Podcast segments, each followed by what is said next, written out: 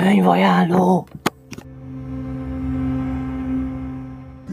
My name's Xavier. I'm Jessica. My name's Steve! My name's Susan. I'm Hector. and listening to Két vezérségek.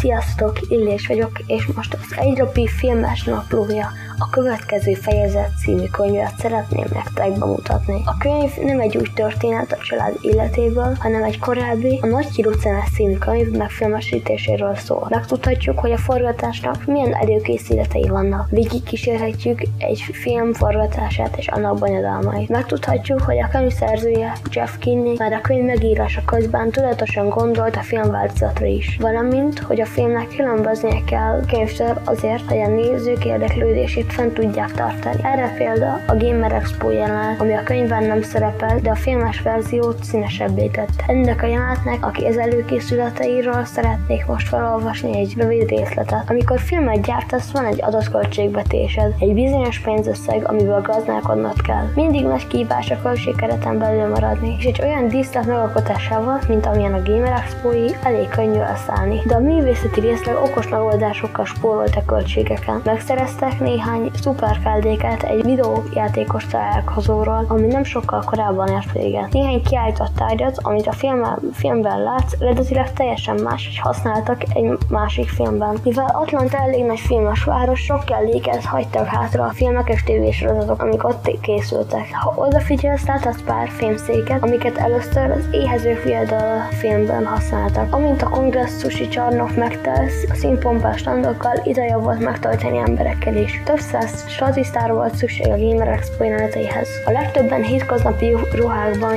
voltak, de egy sor látogató igazán kizett magája. A nagy találkozókon, amiken az emberek összejönnek, hogy filmeket, videójátékokat vagy képregényeket ünnepeljen, sokan beöltöznek a kedvenc karakterüknek. Ezt cosplaynek hívják. A jelmezek pedig egy egyszerű, otthon gyártott ruháktól a profi szintű öltözékekig terjedhetnek, amelynek az összeállítása akár több ezer dollárba is kerül. A nagy kiruccanás néhány statisztája hozta a saját cosplay ruháját, néhányukat pedig az öltöztetők látták el jelmezekkel a forgatás napjára. A sminkesek is egyesítették erőiket, és megmutathatták, mire képesek. A forgatókönyv írásánál figyelnek arra, hogy a filmet három részre osszák. Az első részben megismerhetjük a főhőst, a környezetét, amelyben él, és a problémáit. Ebben a részben indul el a bonyodalom. A második részben a főhős akcióba lép, és valamilyen nehéz helyzettel szembesül. A harmadik részben a főszereplő rájön probléma megoldására, de miközben a megoldáson dolgozik, egy újabb megoldatlan helyzettel szembesül, de végül ezt is sikerül legyőzni az utolsó pillanatban. A forgatókönyv megírása mellett nagyon fontos a szereplők kiválasztása. Általában olyan színészeket választanak, akiket a nézők már ismernek, és akik valamennyire hasonlítanak a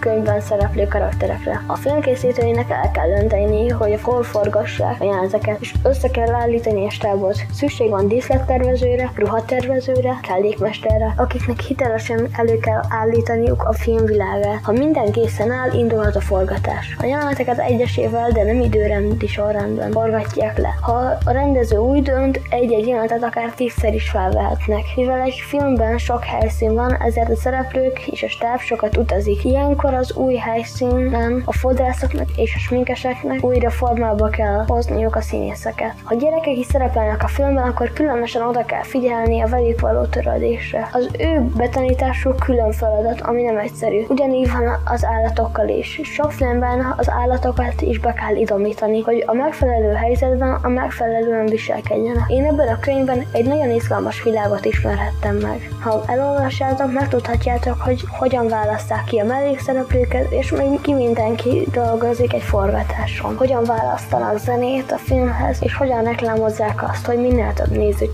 csalogassanak vele a képernyő elé.